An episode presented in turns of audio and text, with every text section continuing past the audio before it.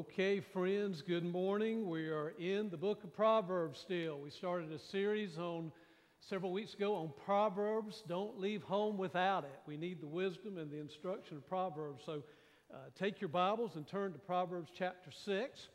And just as a quick uh, reminder, in case this is, is the first Sunday you've been here since we've been in Proverbs, uh, Proverbs is one of the wisdom books of the Old Testament.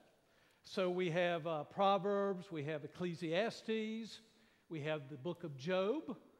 Uh, some of the Psalms are wisdom literature, and the Song of Solomon, or the Song of Psalms, has some wisdom literature in it. And it well may be that your book of Proverbs was the textbook that some young men in ancient Israel used when they went to a school that was run by these wise men, these wise sages, who were teaching them wisdom, God's counsel. When you read in Proverbs, um, the word wisdom is synonymous with understanding or knowledge or discernment or insight. So anytime you read those words, they're talking about the same thing in the book of Proverbs. Sometimes that wisdom is of a practical matter. It may be that you need a practical skill or ability, and that's considered wisdom. Or it may be that you need some special ethical or moral or spiritual insight, and that comes to us as a gift from God. So Proverbs is a great book. We've looked uh, a couple Sundays ago at this idea of wisdom. What is the part we play and the part that God plays? Last Sunday we looked at marriage. What does the book of Proverbs have to tell us about marriage? So this morning, uh, turn to chapter six. If you uh, open up your Bibles to the mo- most Bibles, if you open it up in the very middle, you'll get to somewhere around Psalms or Proverbs, somewhere in that neck of the woods. Uh, if you're on your mobile device, you don't have that problem, do you? You just plug it in and it comes up. Okay, we're in chapter six, verse sixteen, and it says, "There are six things the Lord hates." I'm just kind of pausing to let that sink in for a minute. There are six things the Lord hates, seven that are detestable to him or are an abomination to him. The Hebrew word is toevah. So we got to break some of this down for a minute, okay? First of all, there are six things the Lord hates.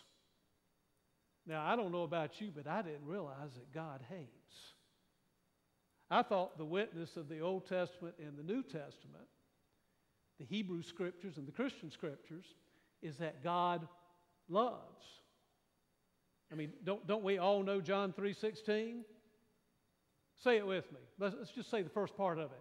"For God so loved the world that he gave his one and only Son." I mean, that, that's the witness of our faith. God loves. So what's this business about that God hates? Now, I even went and looked up the Hebrew word for hate, hoping, because sometimes in language, you know, there are different words that can be used to describe the single word that we have in English. You know, for instance, in the Greek, there are four words for love. So I went to the Hebrew and looked up hate just to see if I could tone it down a little bit, if we could lessen the impact of hate. And, and I got bad news for you this morning. I can't tone it down. That's what the Hebrew word means. Hate is hate. There are six things that the Lord hates.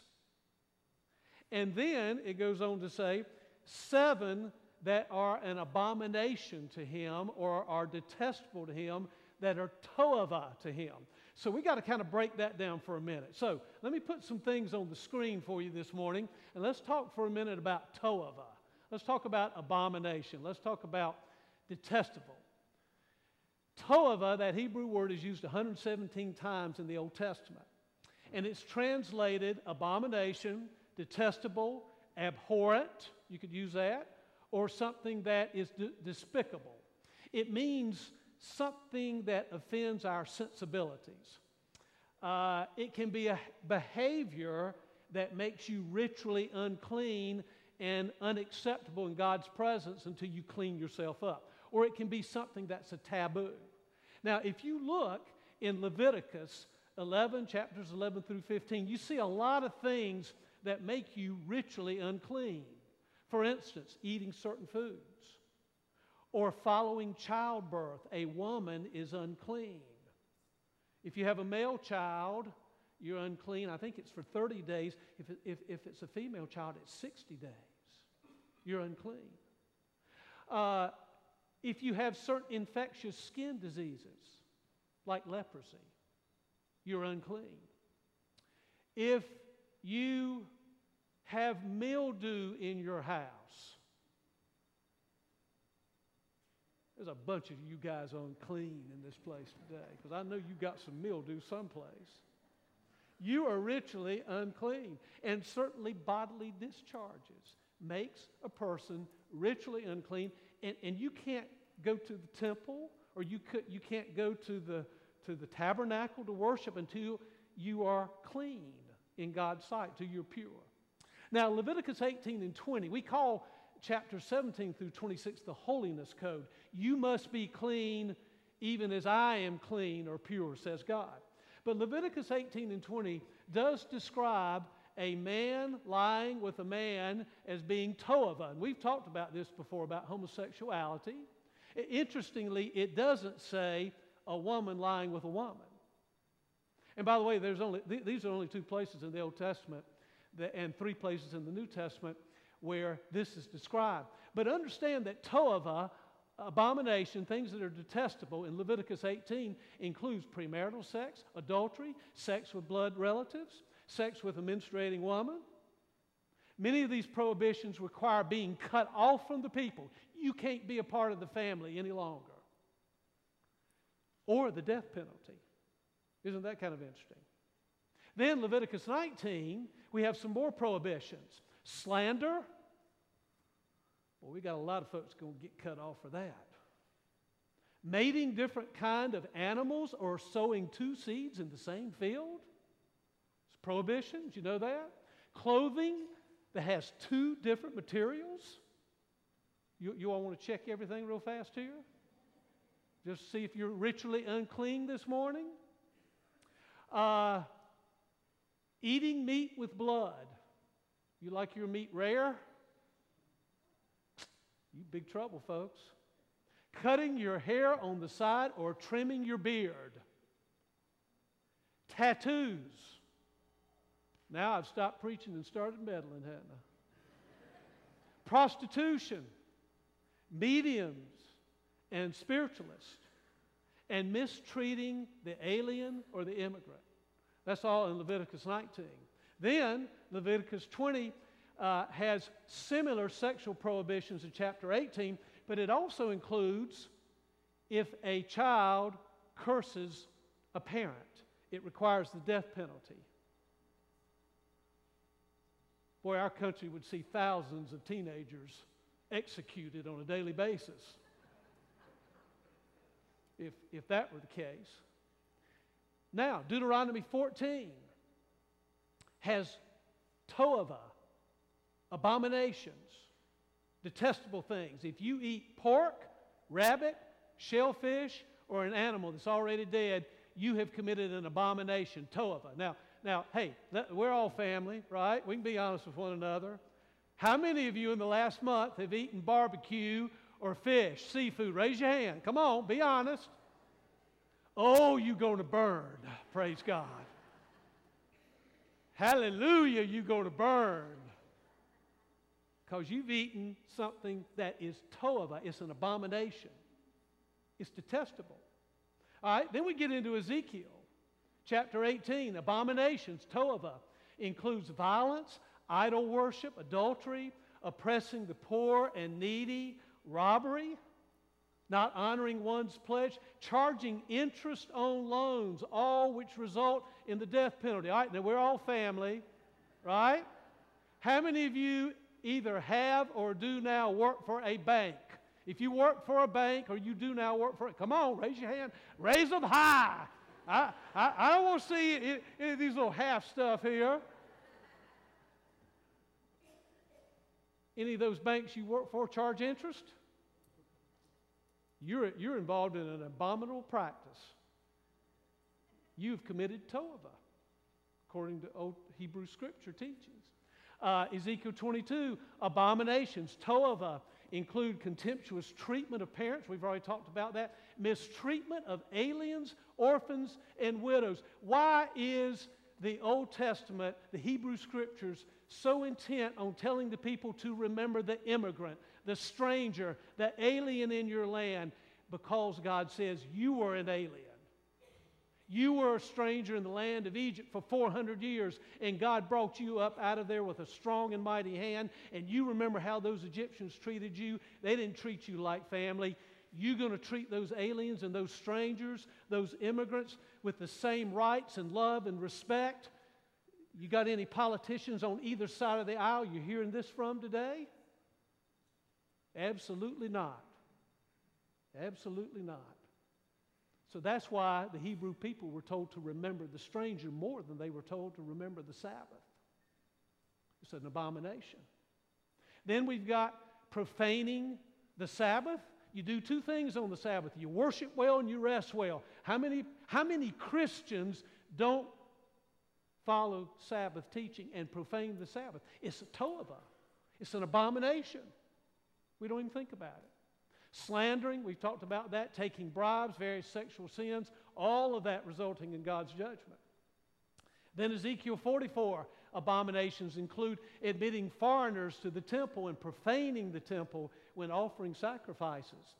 And then other proverb abominations include false business scales, lying lips, arrogance, kings doing evil, our leaders doing evil, the scoffer, and ignoring the law.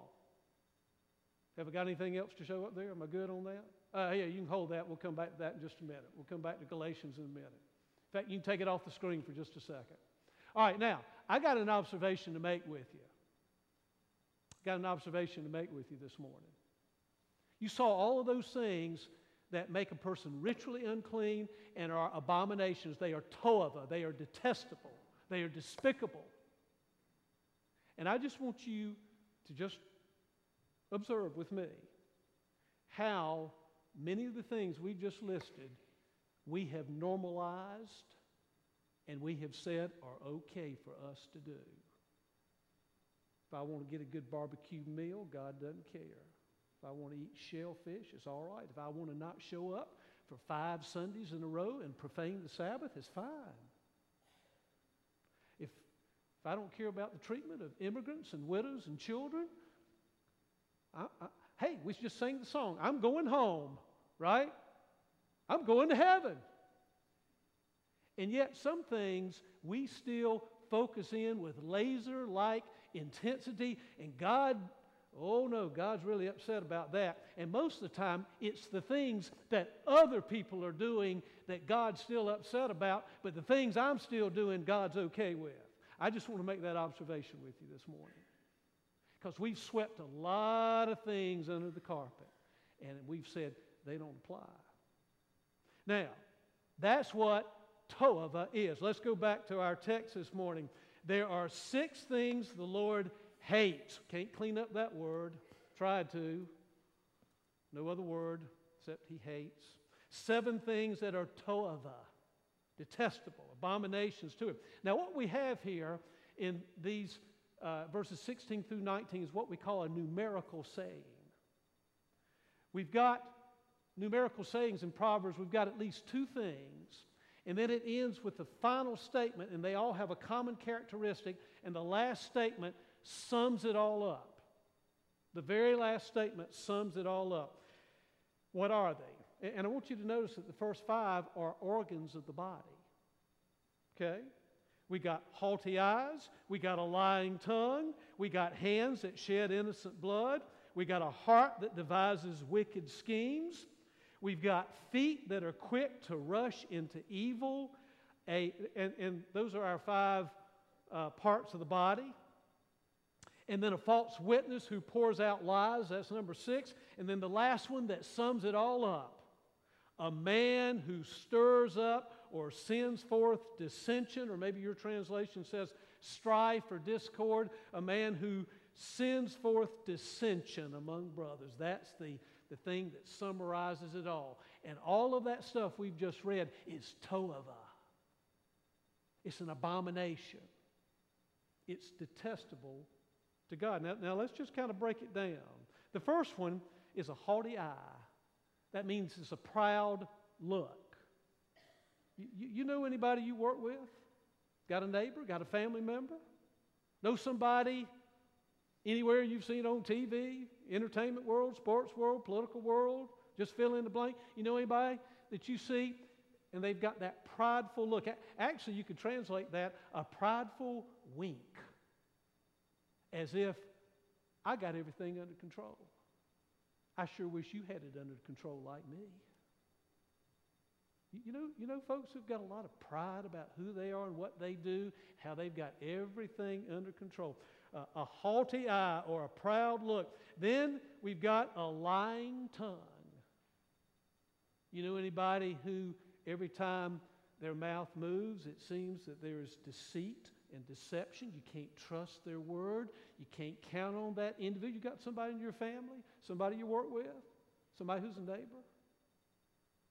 somebody who has a lying tongue. And then we have hands that shed innocent blood. You know anybody or read about anybody recently that shed some innocent blood?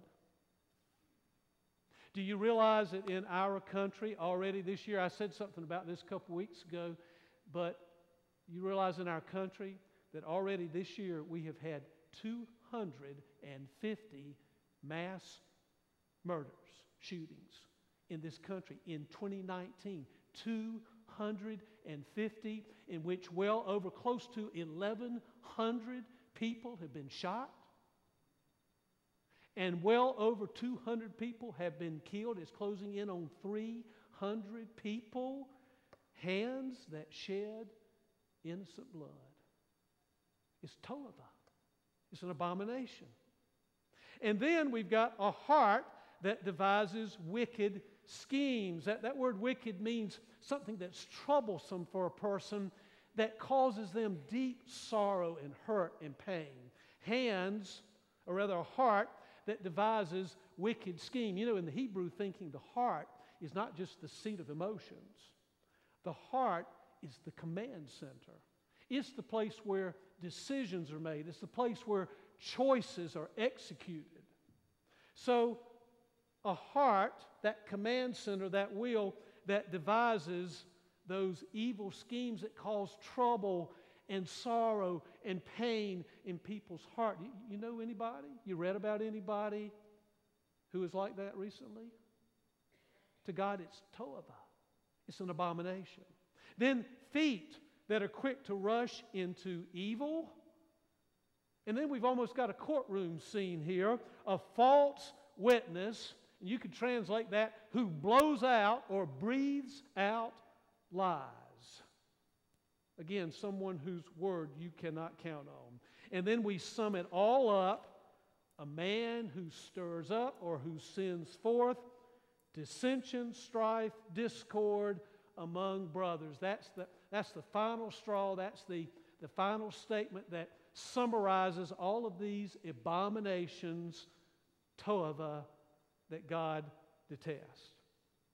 Now, lest you think this is only a theme of the Old Testament, the Apostle Paul has some things to say about this. And let's put this scripture back up from Galatians uh, on the screen, because Paul is writing here about the, the acts of the sinful nature and the acts of the person who is filled with the Spirit. The acts of the sinful nature are obvious.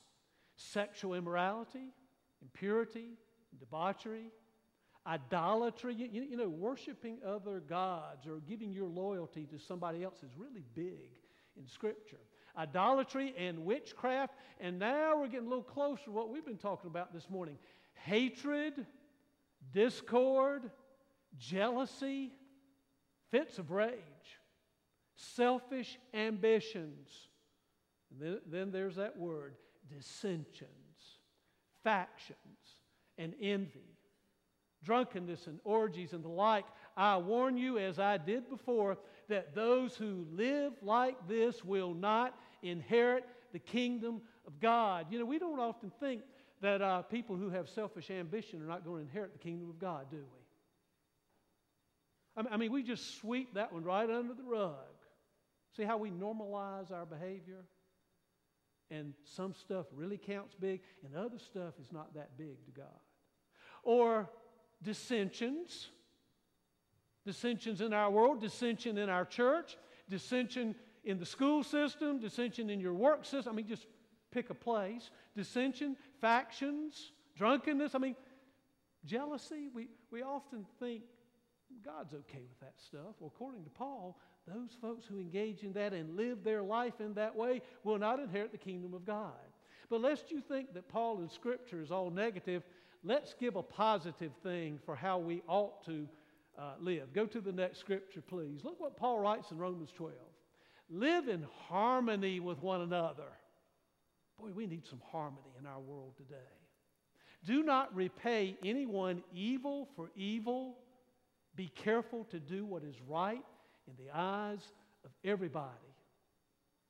And if it is possible, as far as it depends on you, live at peace with everyone. And then look what, uh, what is written in Colossians, what Paul gives us there. Bear with each other and forgive whatever grievances you may have against one another. Forgive as the Lord forgave you. Now, we got to go back to where we started this morning. We began, began with, there are six things the Lord hates. So does God hate? I think this is what we need to say. I think it's true that God does not hate people. He loves every one of us. But there are some behaviors that God detests. He abhors. He dislikes. It, it displeases him greatly. And, and let me give you this analogy. How many of you in this room are parents or grandparents or aunts or uncles? Raise your hand. All right, put your hands down. Now, how many of you teach in some shape, form, or fashion, students in school, or you teach Sunday school or in other ways? Raise your hand high. All right?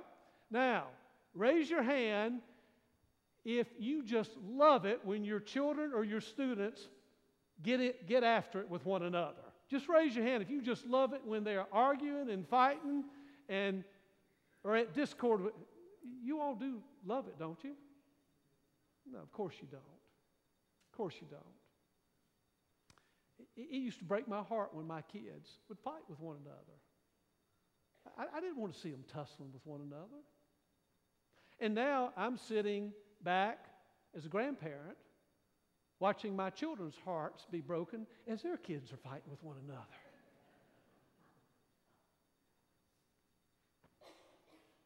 Brothers and sisters like to go at it, don't they? And brothers and sisters in the church sometimes go at it. And it breaks God's heart. And that's why he hates behavior that causes dissension among his children. And we forget that sometimes. But God loves and he celebrates all of us, and he loves it when we live at peace with one another. He loves it when we forgive one another. He loves it when we're willing to put up with each other because of the great grace of God. Because, you know, when we look closely at ourselves, we see a whole lot of stuff that needs forgiving. And isn't it wonderful when we can live that way with each other as well? I want to show you a video here for a moment. That El Paso, Texas shooting. There was a family there who lost a daughter and a son-in-law in that shooting, who were shielding their two-month-old child. And there are two other children in the family who are now fatherless and motherless as well. And I want you to see the reaction of this family to that tragedy in their life. Put that on the video for us, please. The Jamrowski family can't hold back their tears as they recount the loss they're experiencing. Misty and Paul Jamrowski's son-in-law, Andre Anchando, and their daughter, Jordan, were two of twenty-two people killed by a suspected terrorist at an El Paso Walmart. We pray a lot, and uh, we have a lot of family and friends.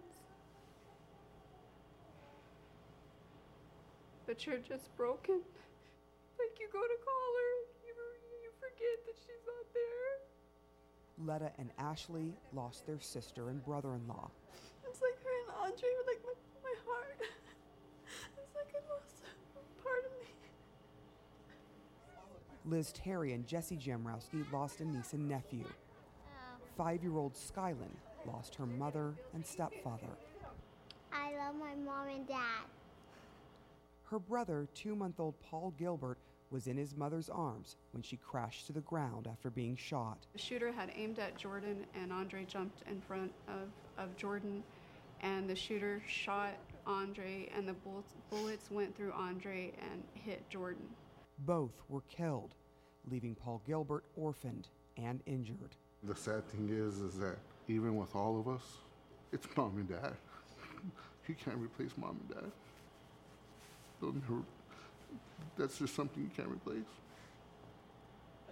This is the devastating ripple effect of murder, the pain slicing across generations. After all the hate spewed by the suspected gunman, the Jamrowskis say they're sticking to something else to get through the hurt: love, faith, and forgiveness. Before they have even had a chance to bury the dead, they had a message for the killer. We forgive him. We honestly forgive him. We pray for him. We hope that he finds God, because God teaches you to be loving.